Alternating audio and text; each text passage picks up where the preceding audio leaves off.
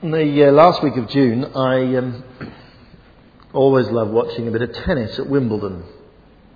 I love that sort of gladi- gladiatorial uh, contest of one on one, the, the, the, tension, the extraordinary uh, feats of individual skill.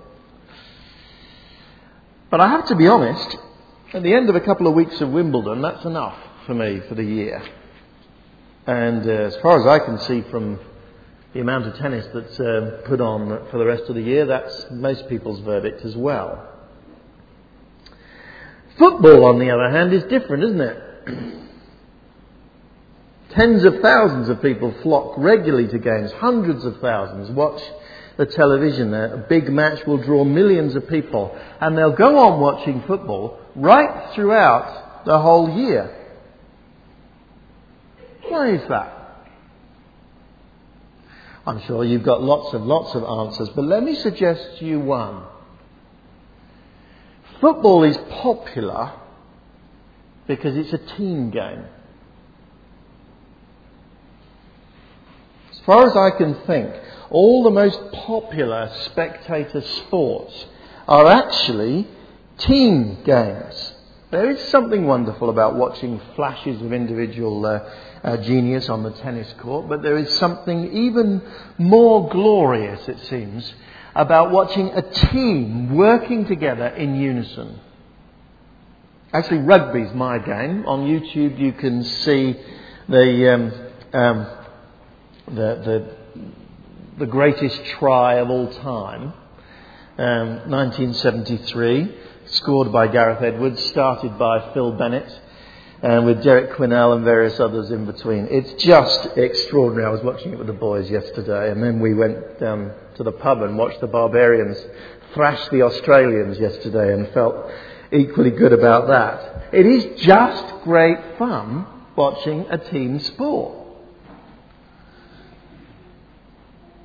But the Corinthians hadn't learned that.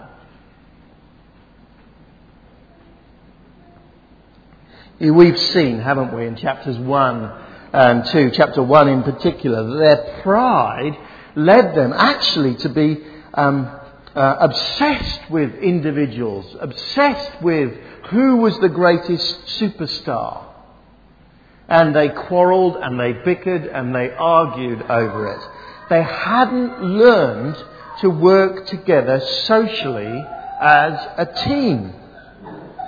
Look at verses 11 and 12, for instance, of chapter 1. My brothers, some from Chloe's household, have informed me that there are quarrels amongst you. What I mean is this. One of you says, I follow Paul. Another, I follow Apollos. Uh, still another, I follow Cephas. Still another, I follow Christ. They, they fought like cats and dogs, these Corinthians. Who was their favourite um, preacher. Paul says, doesn't he, at the beginning of chapter 3, that is deeply immature. Look at chapter 3, verse uh, 3. You are still worldly, he says, since there is jealousy and quarrelling among you. Are you not worldly? Are you not acting like mere men? One says, I follow Paul, another, I follow Apollos. Are you not mere men? He uses um, various words, particularly the word worldly there, literally, um, actually, uh, fleshy. Are you not just people of flesh? As a particular, specific rebuke against these self appointed connoisseurs of good leadership. You see, they judged Paul and this other leader, Apollos, according to who was the most spiritual. And they said, um, and that inferior leaders were just, just rather fleshy, rather worldly, rather pathetic compared with their favourite who was really spiritual. And Paul says, the very fact that you are engaging in this beauty contest makes you unspiritual, makes you worldly. See verse 1? I could not address you as spiritual, but as worldly, mere infants in Christ. Oh, we've already seen a lot of that we've been studying um, 1 Corinthians. Today we're going to move on to focus on, on what Paul says about um, leaders to counteract this. How a church really should work. He says God chooses to grow his kingdom, actually not by raising up individual superheroes like tennis players, but by forming teams who work together. He says five things about the members of God's teams that we need to take on board before we think for a while about what that means for us. Five things about working as a team. First of all, he makes it very plain that in one sense, each member of that team is insignificant. Verse 5. What after all is Apollos? What is Paul? Only servants through whom you came to believe, as the Lord has assigned to each his task. Paul puts that actually in an interesting way, which the NIV captures very well. He doesn't say, Who is Apollos? Who is Paul? He says, What is Apollos? He's speaking about himself and Apollos as though they were not people. They, were, they are inadequate, uh, uh, inanimate uh, objects. They are instruments in God's hands. They are servants who are assigned a specific task, each of them by God. Through them, through those instruments, amazing things happen. The Corinthians came to believe. But, says Paul, when you see a great sculpture, you don't praise the chisel. When you see a great painting, you don't praise the tube of paint. When you see a great building, you don't praise the bricklayer. You say to the bricklayer, what a privilege you have, bricklayer, to be able to work for this architect who has designed this extraordinary building. And the architect of this building is God.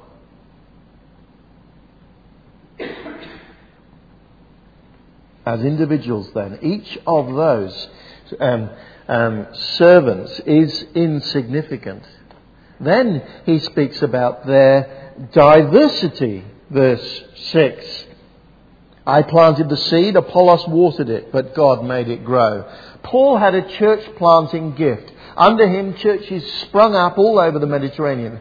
But to be honest, when you read his life, he wasn't particularly good at staying in one place. In fact, his stay in Corinth for 18 months was one of his longer stops. Apollos was a traveller as well, but he seems to have been more gifted in nourishing and growing and developing a young church. In Paul's language, he was a waterer. And Paul knows if the world was full of people like him, there might be lots of churches that would get planted and would, would, grow up for a little while, but they would never mature, they would never develop, they, they, they, they, would, um, they would lapse into all sorts of problems, and most of them would probably disappear, be disappeared within a decade. Yes, they needed a church planter, but they needed a, a waterer too. Course, if the world was full of Apollos, you'd get another problem. You'd get a few churches that were uh, perhaps wonderfully nourished by um, these, uh, these good, supportive Apolloses, but no one would ever plant any new fellowships anywhere, and there would be vast areas that had no church. No, the point is, God's kingdom needs both. No sensible football, football uh, manager fills his team with strikers. No sensible rugby coach f- picks 15 prop forwards. We have a God whose wisdom far outstrips, you'll be relieved to know, Steve McClaren or Brian Ashton or even Sven or Clive Woodward. We have a great leader who has worked it out exactly as he wants it. He forms teams. He uses diverse gifts to achieve his goals. But of course, Paul has already talked about their achievement, hasn't he? We must notice that. Actually, it's not their achievement at all. But it is, it is something that happens through them. They are instruments through whom people come to believe. It's a miracle when someone comes to faith. Absolutely uh, extraordinary. And one of the first things we need to learn as Christians is we can't do that. We can't achieve that in someone else's life. But amazingly, we can by, be used by God to make it happen. We can be the instruments through whom people come to believe. As Apollos watered that seed as well in verse uh, 6 that had been planted by Paul. God made it grow. It's his dominant image that he uses, the image of uh, um, growing plants. And if you, as I hope you have, have grown um, plants, you will know what a miracle that is. You put a little seed in the ground, you provide water, for it, and hey presto, in a few months you have a plant bearing fruit. It does take a little bit more than that. Uh, uh, we've always, um, when the children were small, let them have a crop in the, the allotment. And uh, they would literally do that. They would turn up triumphantly one day in March or April and put the seed in the ground and then troop down in September to, um, and to harvest the crop, not knowing that um, Dad had been looking after it for, for some time. It's, uh, it does take consistent care, but with all the care in the world, life, plant life, is still a miracle. God gives the growth. So, says Paul, neither he who plants nor he who waters is anything, but only God who makes things grow. God does a miracle through us. God brings new life, spiritual life into this world through us. God grows people through us. It is absolutely extraordinary. God chooses to use people like us to be his instruments. We are not anything. God is everything. But it is amazing to be part of what He's doing.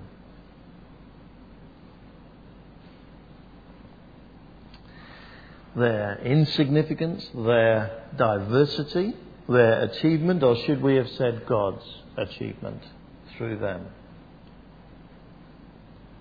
And then he speaks about their unity.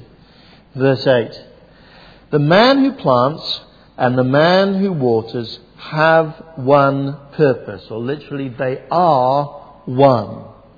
They are both working together for the same thing the establishment and growth of God's people. As he puts it in verse 9, we are God's fellow workers. And he doesn't mean there we uh, somehow um, are fellow workers with God, as if God does one bit and we do another bit. No, he's actually made it plain that in a profound sense, God does everything. Now, when he uses that phrase, fellow workers, he means he and Apollos are fellow workers together under God. How ridiculous to try and divide them. Neither of them can do what the other does. Both of them are necessary to see healthy growth. They are one absolutely united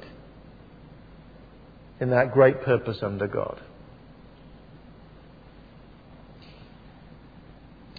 And finally, Paul speaks of their reward. Verse 8, did you see? The man who plants, the man who waters have one purpose, and each will be rewarded according to his own labour. God re- rewards his people in a particular way. When we think of rewards, you see, we think of the Oscars, don't we? We think of someone who's applauded as being the greatest actor of that year. We think of Wimbledon tennis. We think of whatever. God doesn't work it out like that.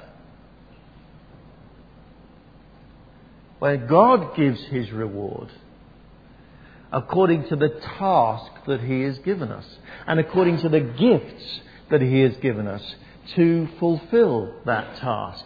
And that means there are going to be surprises in heaven. Some of those who are perhaps lauded to the skies may not be praised very highly in heaven. Jesus said about such people on one occasion, they have already received their reward in full. And others who faithfully did the task that God had called them to do in His team, in His kingdom, and did it humbly and diligently to the utmost of their ability, according to the gifts that God had given them, will be very highly prized.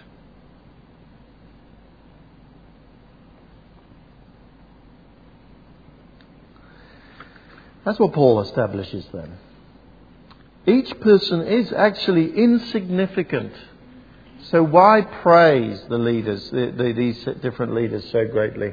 They are on purpose diverse. So, so, so why pick out what's, what, what's better and what's worse? They're just different.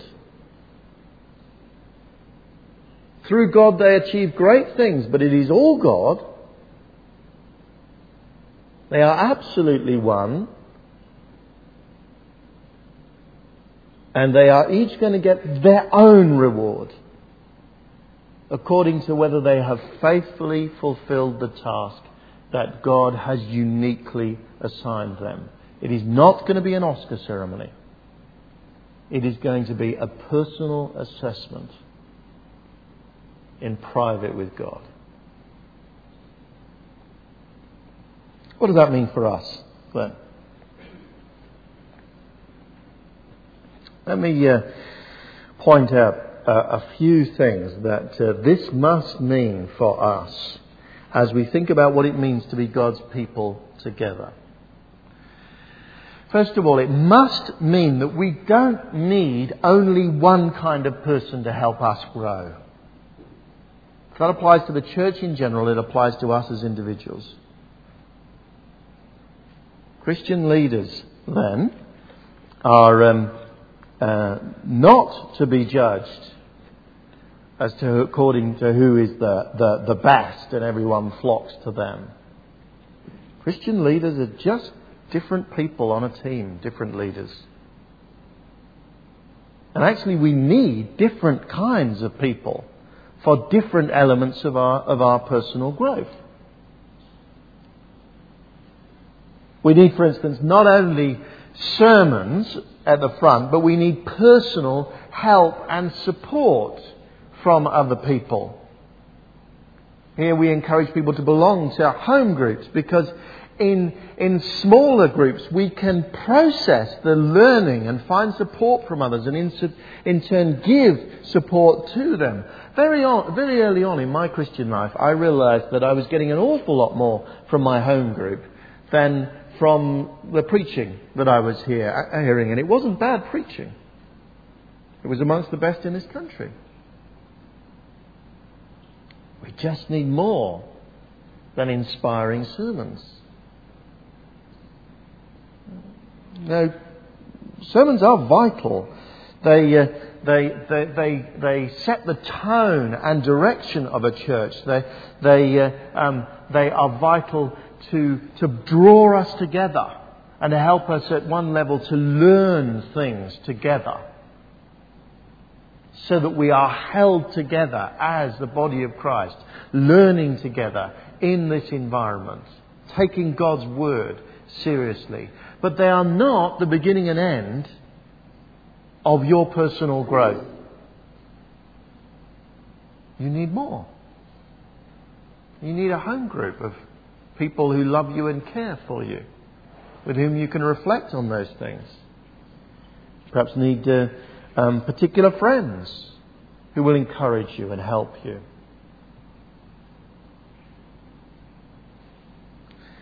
That means, of course, home group leaders, you are actually vital fellow workers in the life of the church.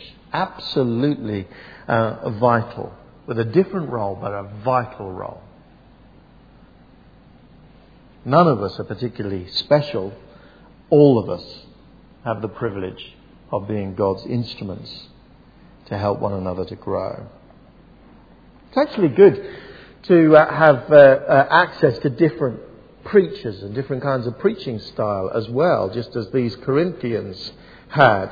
God has been good, good enough in the church to give us a good number of able Bible teachers. And um, though you hear a lot of me in the autumn and the, and, and the spring, over the year in, in the church, I'm actually preaching about half as much as I was um, uh, five years ago. Most of the uh, teaching in the gathering in the evening is done by other people. And that is a specific recognition that it is better for us to function um, with a team of preachers than just having everything coming from one person. We have a, um, a preaching team called the Spurgeons, and anyone who wants to uh, um, join that is very welcome to do that. And those who have been here for a while know that they have uh, at least one series in the summer that they plan and execute as a little team. And numbers of people have said how fruitful and helpful that has been. Because we need diversity in order to grow. And more than that, you know, today in the 21st century, we have unprecedented access to other Bible teachers around the world. If we want to, we can download sermons from any one of, of thousands, actually, even, of uh, uh, Bible teachers. You could listen to a sermon a day, if you wanted to, from the most able people on the, on the planet. And uh, some local preachers actually get anxious about that, and understandably so, because local churches are often far too Corinthian in their attitude. They say, "Oh, he can't preach like so and so over uh, over there in the in the megachurch. This our, our local pastor ought to learn a, a thing or two from him." And of course, that's exactly not the right attitude. But those people can feed you and nourish you and encourage you and give you the benefit of a more diverse set of inputs than any local church can do. Why not take advantage of it? And then what about books? Now, in the English speaking world, we are sitting on an absolute gold mine of Christian books today. I wonder, do you read? My observation is that our growth and maturity for most people is very closely correlated to how much they read, how much they are prepared to invest in their growth in understanding. We are a, century that, that reads less and less. You know, in centuries gone by, ordinary, uneducated, working class Christians um, read voraciously. To be honest, more than many a graduate does today. John Wesley um, raised up a whole raft of lay preachers, uneducated lay preachers um, to, uh, to, to uh, pastor his churches who worked nine to five during the day. Uh, he said, I'm not sure whether any of them actually lived up to this. He said um, he reckoned they ought to be reading, not just theology, but in general, they ought to be reading probably about five hours a day.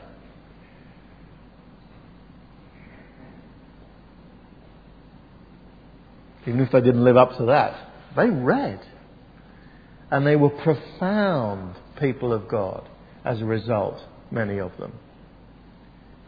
They, they took advantage of the fact that, that they'd got living and dead, godly people whom they could learn from, who they could feed from, and so grow. One waters, one plants, Another nurtures, another weeds out the weeds, another gathers the harvest. Together, they help us grow.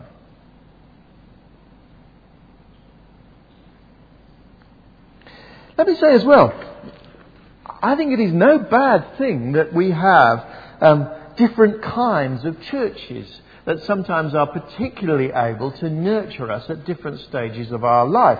For instance, in Oxford, we have un- uh, some, some very unusual big churches dominated by students, and they are just the right place for a lot of people at a certain stage in their lives.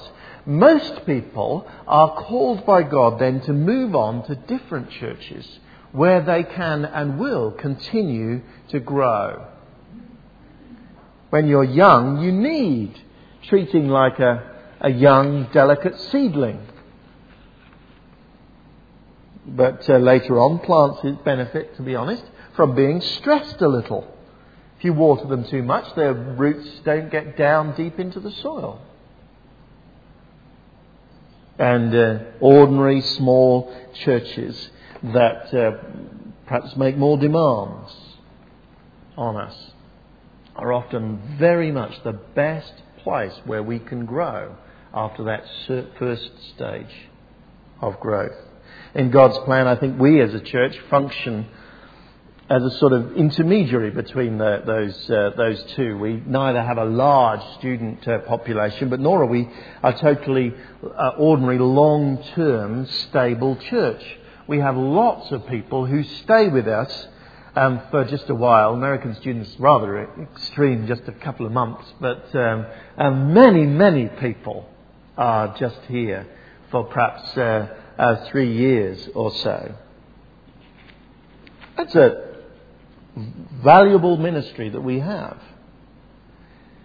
Because let me, let me, let me speak to long term people here for a minute.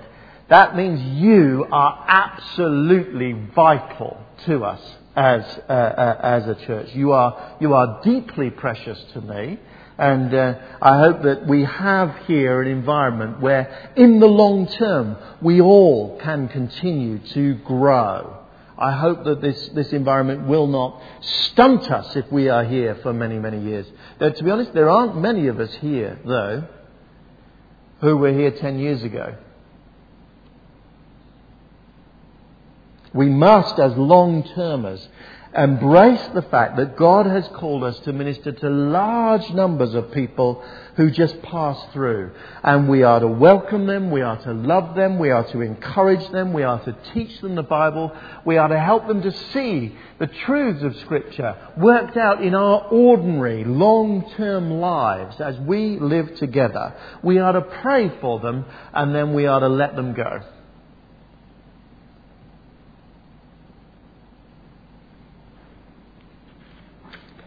Maybe in God's purpose in those people's lives, you see. We serve one function, not all that they need for their life.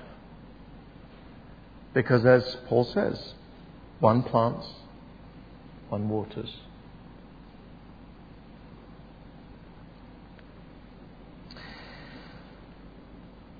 What does that mean then for you personally? As you give. We've talked a lot about what it means for you, and your attitude to receiving. We are to receive a great diversity of ministries into our lives so that we can grow healthily. That's God's plan. What about as you give?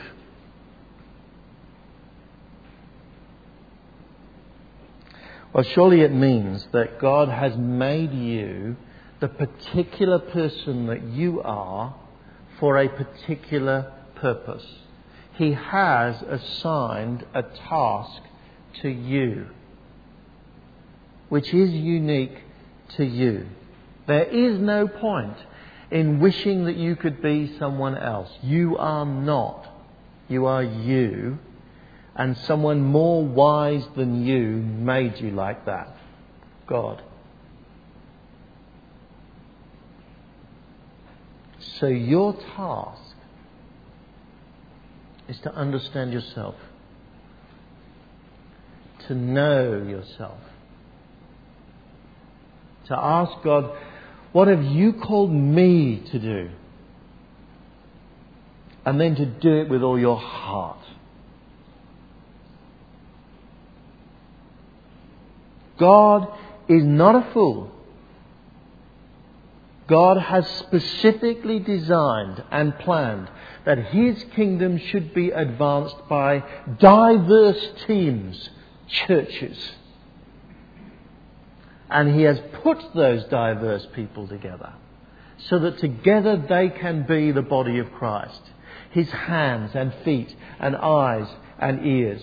So that together we can bring something of God into this world so that people see as we are in our workplaces, so that they see as we live out our lives with our families, so that they see as we engage in friendships, so that they see as we, as we relate together and serve Him together by, as we put it in our vision statement, by word, service and community, so that they see Christ and so that we become a people together through whom people come to believe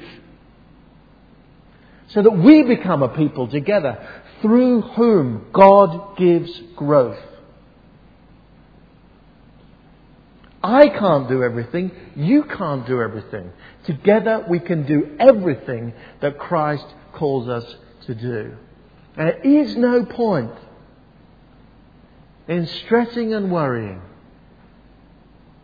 about what your favourite person is. Everyone here is called to everyone else. So that in our unique ways, we each perform our task and together Christ is glorified. Let's pray.